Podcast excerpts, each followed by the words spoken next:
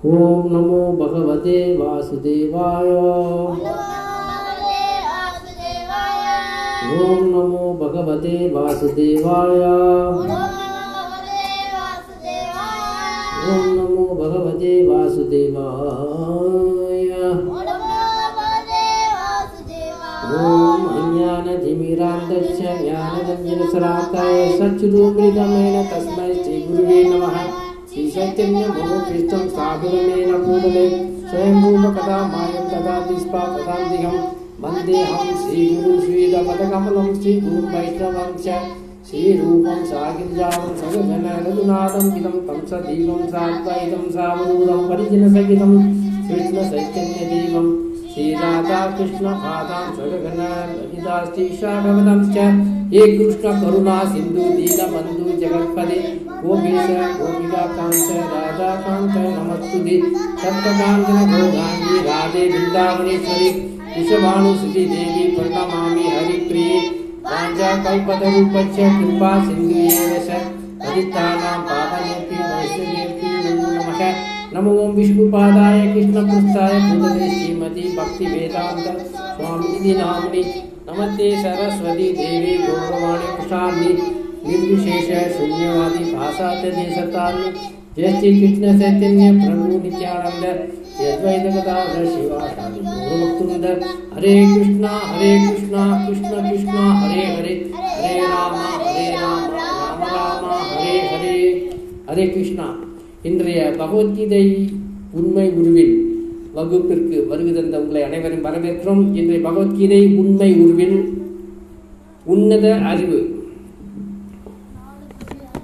அத்தியாயம் நாலு பதம் ஆறு.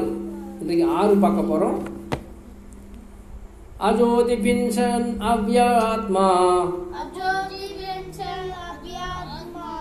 अब अजोभिषन्नन् अव्यात्मा। भूतानां ईश्वरोऽभिसन् भूतानाम् ईश्वरोऽभिसन् प्रकृतिं साधिष्ठाय। प्रकृतिं अधिष्ठाय। संभवामि आत्ममाया। संभवामि आत्मया आत्ममायया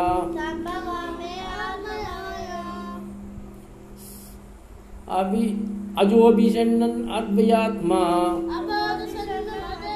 भूतानाम् ईश्वरोऽपि सन् प्रकृतिं साधिष्ठाय। शम्भवामि आत्ममायया।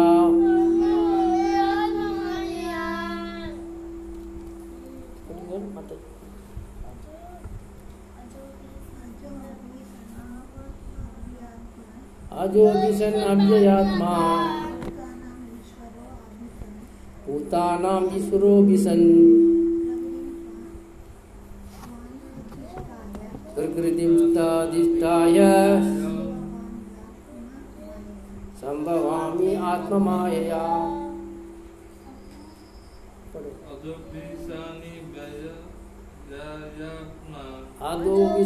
अव्ययात्मा।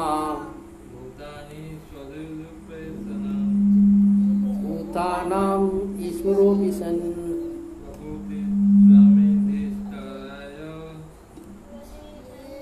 प्रकृतिं स्वादिष्ठाय। सम्भवामि आत्ममायया।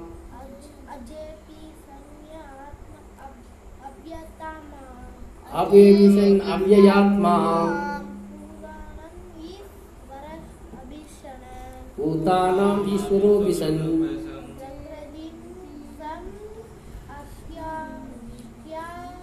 प्रकृतिं तम् आद्यास्ताय। सम्भवामि आत्ममायया।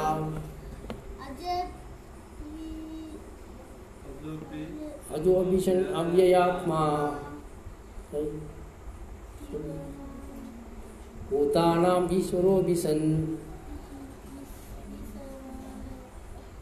प्रकृति साधिष्ठाया संभवामी आत्ममा या नहीं छोड़ रहा सारे नागा है। अजो अजो भी अव्ययात्मा। भूतानाम ईश्वरो भी सन। பிரகிருதிம் சாதிஷ்டாய சம்பவாமி ஆத்மமாயையா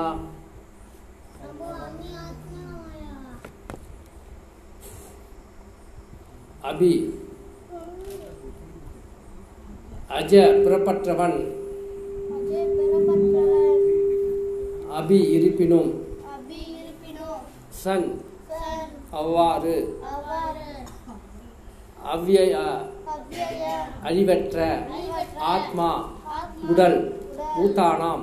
பிறப்- பிறப்பவரெல்லாம் ஈஸ்வர முழு முதற் கடவுள் அபி இருந்தும் சன் அவ்வாறிருந்தும் பிரகிருதி உன்னத உருவில் வாம்.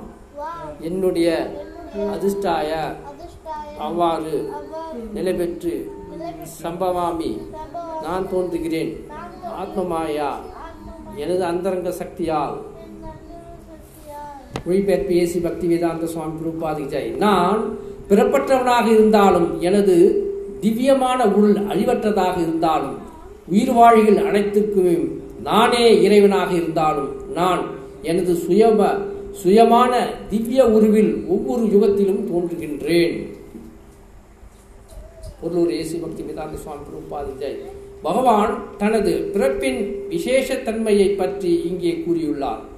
சாதாரண மனிதனைப் போல தோன்றினாலும் தனது பற்பல முந்தைய பிறவி முந்த முந்தைய பிறவிகள் அனைத்தையும் அவர் நினைவில் வைத்துள்ளார். சாதாரண மனிதனால் சில மணி நேரத்துக்கு முன் தான் என்ன செய்தேன் என்பதை கூட நினைவு கொள்ள முடியாத முடியாது. யாரிடமாவது நேற்று இதே நேரம் நீங்கள் என்ன?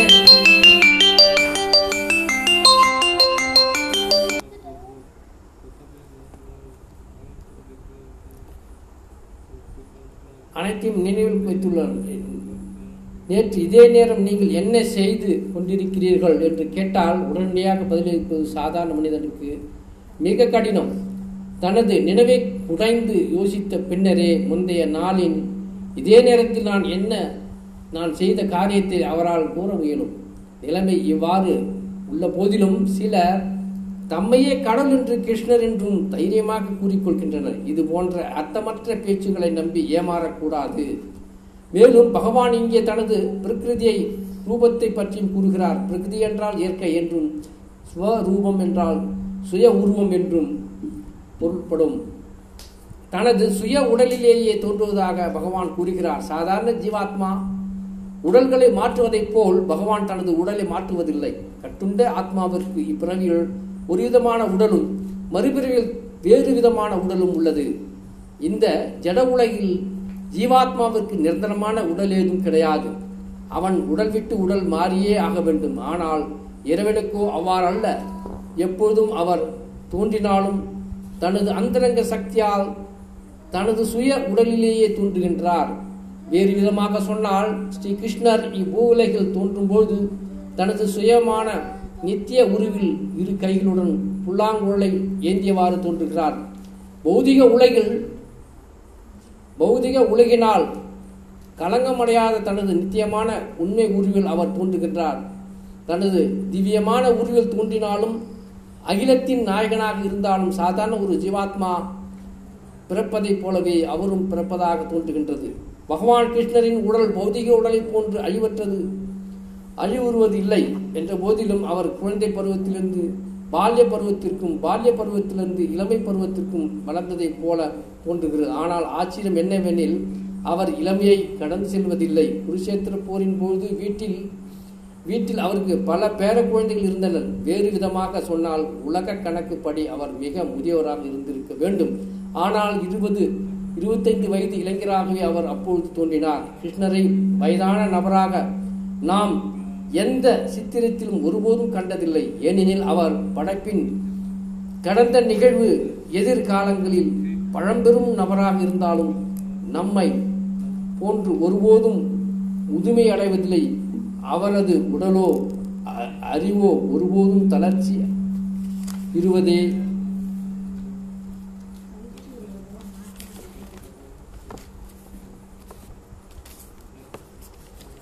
தளர்ச்சியுறதோ மாற்றமடைவதோ இல்லை.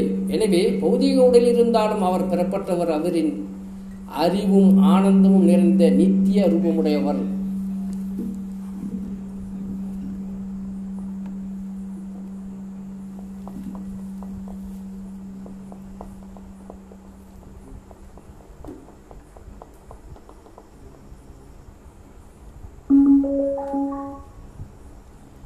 நித்திய ரூபமுடையவர்.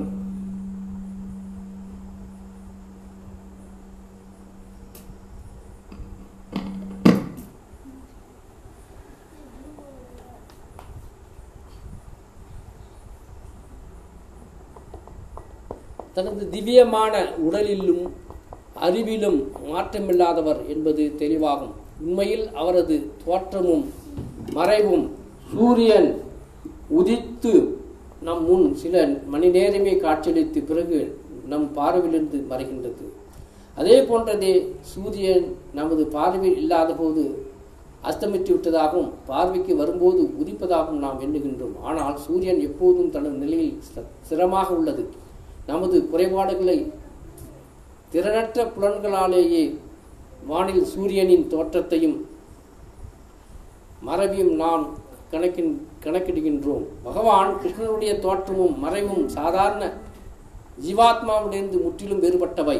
எனவே பகவான் தனது அந்தரங்க சக்தியின் உதவியால் சச்சிதானந்த வடிவில் விற்றுள்ளார் என்பதும் ஜட இயற்கையால் என்றுமே களங்கமடையாதவர் என்றும் நிரூபணமாகின்றது. பரமபுருஷ பகவான் பிறப்பற்றவராக உள்ள போதிலும் எண்ணற்ற தோற்றங்களில் அவர் பிறப்பதை போன்று தோன்றுகின்றார் என்பதை வேதங்களிலும் உறுதிப்படுத்துகின்றனர். இறைவன் பிறப்பது போல தோன்ற தோற்றமளித்தாலும் அவரது உடல் மாற்றமில்லாதது என்பதை வேத வழி வந்த நூல்களும் உறுதி செய்கின்றன. கிருஷ்ணர் நான்கு கரங்களை கொண்ட நாராயணரின் உருவில் ஆறு ஐஸ்வர்யங்களும் முழுமையாக பெற்றிருந்தபடி தனது தாயின் முன்பு தோன்றியதாக பகவா பாகவதத்தில் கூறப்பட்டுள்ளது. தனது நித்திய மூல ரூபத்தில் அவர் தோன்றியது உயிர்வாழிகளுக்கு அவர் அளித்த காரணம் காரணமற்ற கருணையேயாகும்.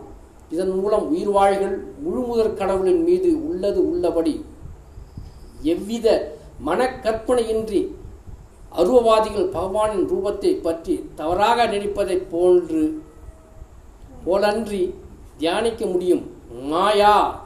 அல்லது ஆத்ம மாயா என்னும் வார்த்தை விஸ்வகோஷ் அகராதின்படி பகவானின் காரணமற்ற கருணையை குறிக்கின்றது.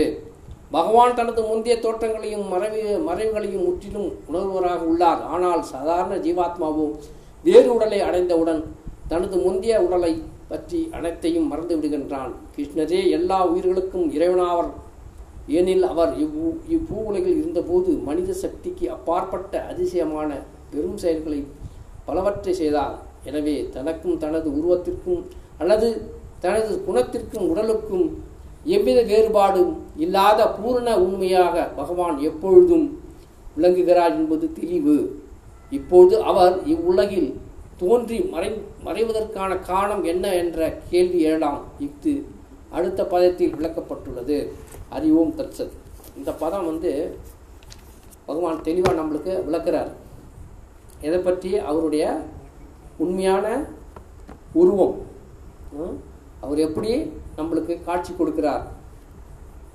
அதை பற்றி அவர் முன்னாடி பாத்தில் அர்ஜுன் கேட்டிருந்தார். அதை பற்றி இப்போ என்ன செய்கிறார் அவர்? பகவான் வந்து இதை தெளிவாக விளக்குறார். போன பாத்தில் விளக்குனார் இப்போ இதையும் விளக்குறார். அதில் என்ன சொல்கிறார் நான் புறப்பட்டவனாக இருந்தாலும் எனது திவ்யமான உடல் அழிவற்றதாக இருந்தாலும் உயிர் வாழ்கள் அனைத்திற்கும் நானே அனைவருக்கும் நானே இறைவனாக இருந்தாலும் நான் எனது சுய சுயமான திவ்ய உருவில் ஒவ்வொரு யுகத்திலும் தோன்றுகின்றேன். ஒவ்வொரு உருவத்திலும் சுயமான உருவத்தில் தோன்றுகின்றார். ஒவ்வொரு யுகத்திலையும் வரார். என்ன? இப்போ ஒரு யுகத்தில் பார்த்தீங்கன்னா நம்ம அவர் வந்து ஒவ்வொரு யுகத்துக்கும் ஒரு உருவத்தில் வந்து நம்மளுக்கு காட்சி கொடுக்குறார். அவதாரம் கொடுக்குறார் ஸோ பகவான் வந்து பிறப்பின் விசேஷத்தன்மையை பற்றி இங்கே கூறியுள்ளார். சாதாரண மனிதரை போன்று தோன்றினாலும் தனது பற்பல முந்தைய பிறவிகள் அனைத்தையும் அவர் நினைவில் வைத்துள்ளார். அவர் சாதாரணமாக நம்மளுக்கு இங்கே புறக்கிற மாதிரி இருந்தாலும் ஆனால் பற்பல பிறவிகள் அவர் எடுத்த ரூபங்கள் அவருடைய பற்றி அவர் நினைவில் இருக்கார். ஆனால் நம்மளுக்கு அந்த நினைவு இருக்காது. இல்லையா? அஜோபிசன் அவ்ய ஆத்மா பூதானம் ஈஸ்வரோபிஷன். அவர் வந்து எல்லாத்துக்கும் மூலம் ஈஸ்வரர். அவர் ஈஸ்வரர்னா ஆளக்கூடியவர் ஸோ அவருக்கு வந்து எந்த எந்த கட்டுப்பாடும் இல்லை. எந்த? கட்டுப்பாடும் இல்லை. அவர் பிறப்பற்றவர்.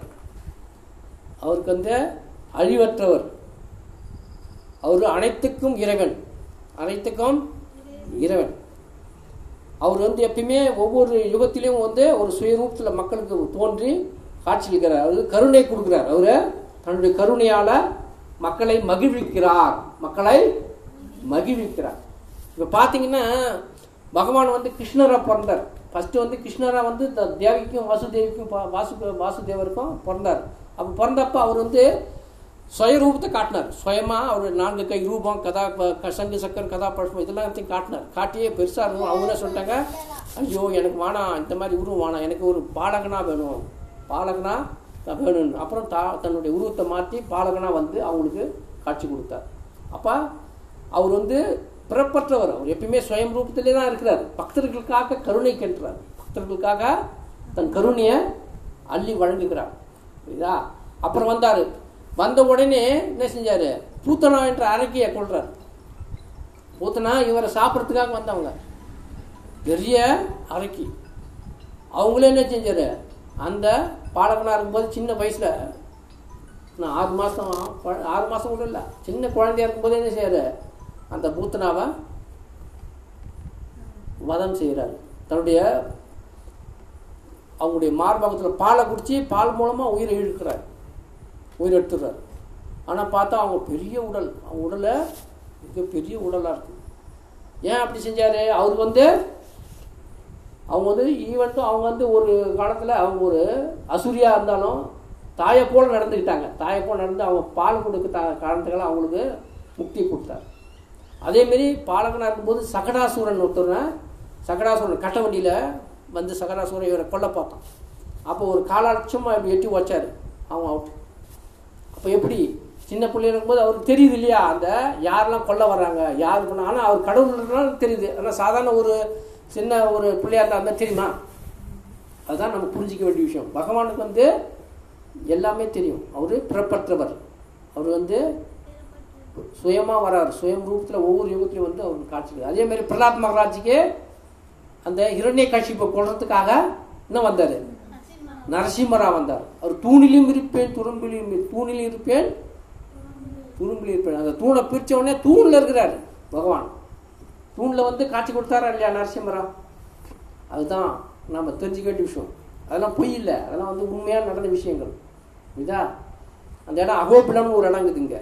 அகோபிலம்னு அந்த இடத்துல நரசிம்மருடைய அந்த சுசஸ்தம்பமே இன்னும் இருக்குது அந்த அந்த பெரிய அந்த இது இருக்கு இல்லையா? அது இன்னும் இருக்குது சரியா நம்ம போனால் பார்க்கலாம். அதெல்லாம் உண்மையாக நடந்த விஷயங்கள் இருக்குது அவருடைய ரூபங்கள் லீலைகள் எல்லாமே பொய்யானவர்கள் அதுக்கு முன்னாடியே அது முன்னாடி அவர் வந்து ராமரா வந்தார். ராமரா வந்தது அந்த ராமரா வந்த அடையாளத்துக்கும் இருக்குது. இலங்கையில் போனீங்கன்னா சீதை அந்த பேலஸ் அந்த இதெல்லாம் கூட நம்ம பார்க்கலாம். சரிங்களா? அதெல்லாம் உண்மையாக இருக்குது இதெல்லாம் தப்பு. நம்ம சில பேர் அறிவு அறிவில்லாதவங்க படிக்காதவங்க இதை பற்றி உண்மை தெரிஞ்சுக்காதவங்க இதெல்லாம் அவங்களுக்கு புரியாது. அதுதான் நம்ம ஒரு பக்தர் ஆயிட்டு பகவானுடைய நேரடி சேவையில் ஈடுபடும் போது இதை நான் நம்மளால் உணர முடியும். பகவானை எப்படி எந்த இதில் இருக்கிறான்றத நம்ம நேரடியாக உணர முடியும். அவருடைய சுய ரூபத்தை பிரகிருதி இயற்கை என்று சுவ சுய ரூபம் சுய உருவம் என்று பொருள்படும். தனது சுய உடலிலேயே தோன்றுவதாக பகவான் கூறுகிறார். எப்பயுமே தன் சுய உடல்லே வரேன் நான் அப்படின்னு சொல்றாரு இங்கே. சம்பவாமி ஆத்மமாயா சம்பவாமி? ஆத்மமாயா. பிரகிருதின்சா அதிஷ்டாய. பிரகிருதின்சா அதிஷ்டாய சம்பவாமி ஆத்மமாய. அவருடைய சுய உருவத்தில் வராரு. இப்போ வந்து மக்களை மகிழ்விக்கிறார். அவருடைய தோற்று அவருடைய மக்களுக்கு தேவையான செய்கிறாரு அவர் வந்து பார்த்தோன்னா இந்த மகாபாரத போர் வந்தது இல்லையா? அப்போ வந்து எல்லாருக்கும் வயசான மாதிரி இருந்தாங்க. அவர் மட்டும் இருபத்தஞ்சி வயசு இளைஞன் மாதிரியே இருந்தார். அந்த டைமில் அவருக்கு வந்து பேர பிள்ளைங்களாக இருந்தாங்க. நிறையா பேர பிள்ளைங்க நிறையா இருந்தாங்க. துவாரகையில். நிறைய பேர பிள்ளைகள் இருந்தாங்க. இருந்தோம். ஆனால் அவர் பார்க்கறதுக்கு இருபத்தஞ்சி வயசு இளைஞன் மாதிரி இருந்தார். அவருடைய அந்த பால பாலக வயசில் வளர்ந்தார். இளமையானார். அந்த இளமை தாண்டி போகல முதுமையை அடையவே இல்லை. எந்த படத்துலையும் அவரை பார்த்துருக்கீங்களா? முழு முழுமையாக அடைஞ்ச படம் இருக்கா வயசான மாதிரி காட்டுறாங்களா? எதுலையுமே இருக்காது. அதுதான் அவருடைய பூரண மகிமை. கிருஷ்ணர் வந்த பூழில் தோன்றும் போது அவர் சுயமாக நித்திய உருள் வராரு. தோன்றி மக்களுக்கு அந்த புல்லாங்குழலோடே வராரு. அப்போ கூட அவர் பிறக்கும்போது எப்படி இருந்தார்? புல்லாங்குழலோட தான் இருந்தார். யாரு கூட? அந்த தேவி கூட பிறக்கும்போது சின்ன புல்லாங்குழல் கையில் வச்சுருந்தார் அதுதான் அவருடைய திவ்யமான உருவம். ஆனால் சாதாரண ஒரு ஜீவாத்மாவுக்கு இதெல்லாம் புரியாது. அவன் வந்து இங்கே தான் பிறந்தாரு அங்கே தான் வாழ்ந்தாரு. ஒரு மற்றவங்கள மாதிரி தான் அப்படின்னு நினைப்பாங்க. ஆனால் அதுக்கு அதோட பக்குவம் வேணும் நம்ம. நம்ம அந்த பக்குவம் இருந்தால் தான் நம்ம ஆச்சாரியனுடைய கருணை இருந்தால் தான் நம்ம ஒரு பக்தர் ஆனால் தான் நம்ம வந்து செய்ய முடியும்? முழுமையாக அவரை பற்றி புரிஞ்சிக்க முடியும். உலக கணக்கும் படி பார்த்தா அவர் எல்லாரோட வயசானவர் இல்லையா? உலக கணக்கு படி பார்த்தா என்னாச்சே? எல்லாருக்கும் கூட வயசு முதிர்ந்தவர். ஆனால் பார்க்கறதுக்கு எப்பயுமே இளமையாகவே இருந்தார். அவரை? பார்த்தாலே அவருக்கு அந்த உடைய தேஜஸ் அவருடைய ஒரு இது இருக்கும் எப்பவுமே. அதான் வந்து மற்றவங்க வந்து அவரை தவறாக சித்தரிக்கிறாங்க இல்லையா? அதான் தவறான ஒரு கருத்து. அதை நம்ம ஏற்றக்கூடாது எப்பயுமே பகவான்கிட்ட நம்ம தஞ்சம் போகணும். தஞ்சம் புகுந்து அவருடைய சேவையிலேயே இருக்கணும். இப்போ சூரியன் காலையில் ஏந்துருக்குது சூரியன் காலையில் ஏந்துருக்குது காலையில் ஏந்து கொஞ்ச நேரத்தில் மறைஞ்சு போகுது. ஆனால் நம்ம சூரியனே இல்லைன்னு நினைக்க முடியுமா? சூரியன் எப்போதும் இருக்கிறாரு. நம்மளுக்கு தான் அது மறைஞ்சு போகுது. அது வேற இடத்துல இன்னொரு நாட்டில் சூரியன் அங்கே காலையில் உதைக்கிறார். புரியுதா? ஆனால் சூரியனை நம்ம ஒப்பிட்டு பார்த்தோம்னா அதே தான் பகவானும். பகவான் எப்பயுமே எல்லா இடங்களையும் இருக்கிறார். ஆனால் நம்மளுக்கு தெரிவதில்லை அதான் நம்ம கண்ணுக்கு தெரியறதில்லை அதுதான் நம்ம என்ன செய்யணும்? இதை பற்றி நம்ம புரிஞ்சுக்கணும். நம்மகிட்ட குறைபாடு இருந்ததுன்னா நம்ம மனசில் குறைபாடு பகவான் நம்மளுடைய பேரில் பொறாமை கொண்டம் இருந்ததுன்னா இதெல்லாம் நம்ம ஒரு கேவலம்னு நினைப்போம். மனசில் தவறான ஒரு கருத்தை தான் நினைப்போம். அதான் இதெல்லாம் முற்றிலும் வேறுபட்டது. இது பகவானுடைய தோற்றமும் செயல்களும் ரூபங்களும் என்ன செய்யுது? முற்றிலும் வேடப்பட்டது எடை இயற்கையால் வந்து நம்ம அதை வந்து நம்ம ஒப்பிட முடியாது. ஜடகையால் அவர் கலங்கமற்றவர் ஜட இயற்கையிலேயே அந்த மூணு குணங்கள் இருக்கையில் அவருக்கு எந்தவித எந்த எந்தவித கட்டுப்பாடும் மற்றவர் அதை நம்ம முழுமையாக புரிஞ்சுக்கணும். மற்ற ஜீவர்கள் பிறப்பது போல் அவர் பிறக்கிறதில்லை. சரிதா அவர் மற்ற ஜீவர்கள் ஜீவராசிகள் பிறப்பது போல் அவரை பிறக்கிறதில்ல தோற்றம் அளிக்கிறதில்ல. அவர் எப்பயுமே தோன்றினாலும் நான்கு கரங்கள் ஆறு ஐஸ்வர்யங்கள் முழுமையாக பொருந்தியபடி தான் இருக்கிறார். அதுதான் நம்ம தெரிஞ்சுக்கணும். அவர் அருவவாதிகள் வந்து பகவான் ரூபத்தை பற்றி தவறாக நினைப்பறாங்க. தவறவா? நினைக்கிறாங்க. ஆனால் அது தவறு. அவருடைய மாயை அவனுடைய மாயால் அப்படி நினைக்கிறாங்க. அதுதான் வந்து இங்கே சொல்ல ஆத்ம மாயா. விஸ்வகோஷ்டி. விஸ்வகோஷி அகராதியில் பார்த்தீங்கன்னா அவருடைய காரணமற்ற கருணை பற்றி குறிக்கிறார் பகவான். தன்னுடைய முந்தைய தோற்றங்களையும் மறைவுகளையும் முற்றிலும் உணர்பவராக உள்ளார். ஆனால் சாதாரண ஜீவாத்மாவோ வேறு உடலை அடைந்தவுடன் தனது முந்தைய உடலை பற்றி அனைத்தையும் மறந்து விடுகிறான். நம்ம நேற்று சாப்பிட்டதை என்ன செய்யறோம் இன்னைக்கு என்ன ஆனால் காலையில் நடந்த விஷயத்து கூட என்ன செய்யறோம் என்னடா சா காலையில் சாப்பிட்டான்னு ஞாபகம் வராது யாருக்கும். நாங்கள் நீங்கள் என்னங்க சாப்பிட்டீங்க காலைல என்னங்க செஞ்சீங்க? மண்டை போட்டு குடஞ்சிக்கிட்டு இருப்பான். என்ன சாப்பிட்டோம் நம்ம அப்படின்னு நினைப்பான். அவன் அந்த ஆத்மாவுக்கு அந்த ஒரு நினைவு ஆற்றலே இருக்காது. ஆனால் பகவான் வந்து எத்தனை பிறவிகள் எடுத்தாலும் எத்தனை காரியங்கள் செஞ்சாலும் அவர் எப்பயுமே நினைவில் கொள்வார்.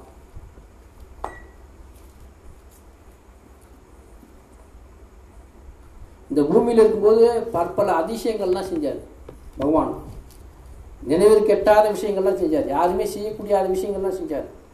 இல்லையா? அதெல்லாம் நம்ம புரிஞ்சுக்கணும். யாருமே செய்யக்கூடிய விஷயங்கள்லாம் செஞ்சார். தன்னுடைய குணத்துக்கும் உடலுக்கும் எவ்வித வேறுபாடும் இல்லாத பூர்ண உண்மையை உண்மையாக பகவான் எப்போதும் விளங்குகிறார்.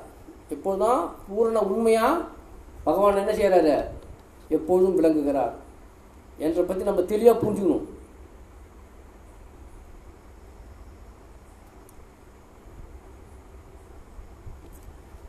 மக்கள் வந்து பூவிலையில் அவர் எப்படி தோன்றி மறைஞ்சார்? அது என்ன காரணம்? என்று கேள்வி கேட்குறாங்க நிறைய பேர் ஏன் அவர் தோன்றாரு மறையிறாருன்ட்டு. அதை பற்றியே அடுத்த பதத்தில் பகவான் தெளிவாக விளக்க போகிறார் யதா யதாகி தர்மச்ச கிளானி பௌதி பாரத அப்யூத்தானாம் அதர்மச்ச ததாத்மானாம் சுஜாமியகம். அதை பற்றி நாளைக்கு தெளிவாக விளக்குவார். சரியா? இதோட நம்ம இங்க முடிச்சுக்கணும் ஏதாவது கேள்வி இருக்கா? அந்த ஸ்ரீமத் பகவத்கீதா கி ஜாய் ஜெகத் குருஷீல பிரூபாதி ஜாய். நிதாய் கௌர பிரபந்தி.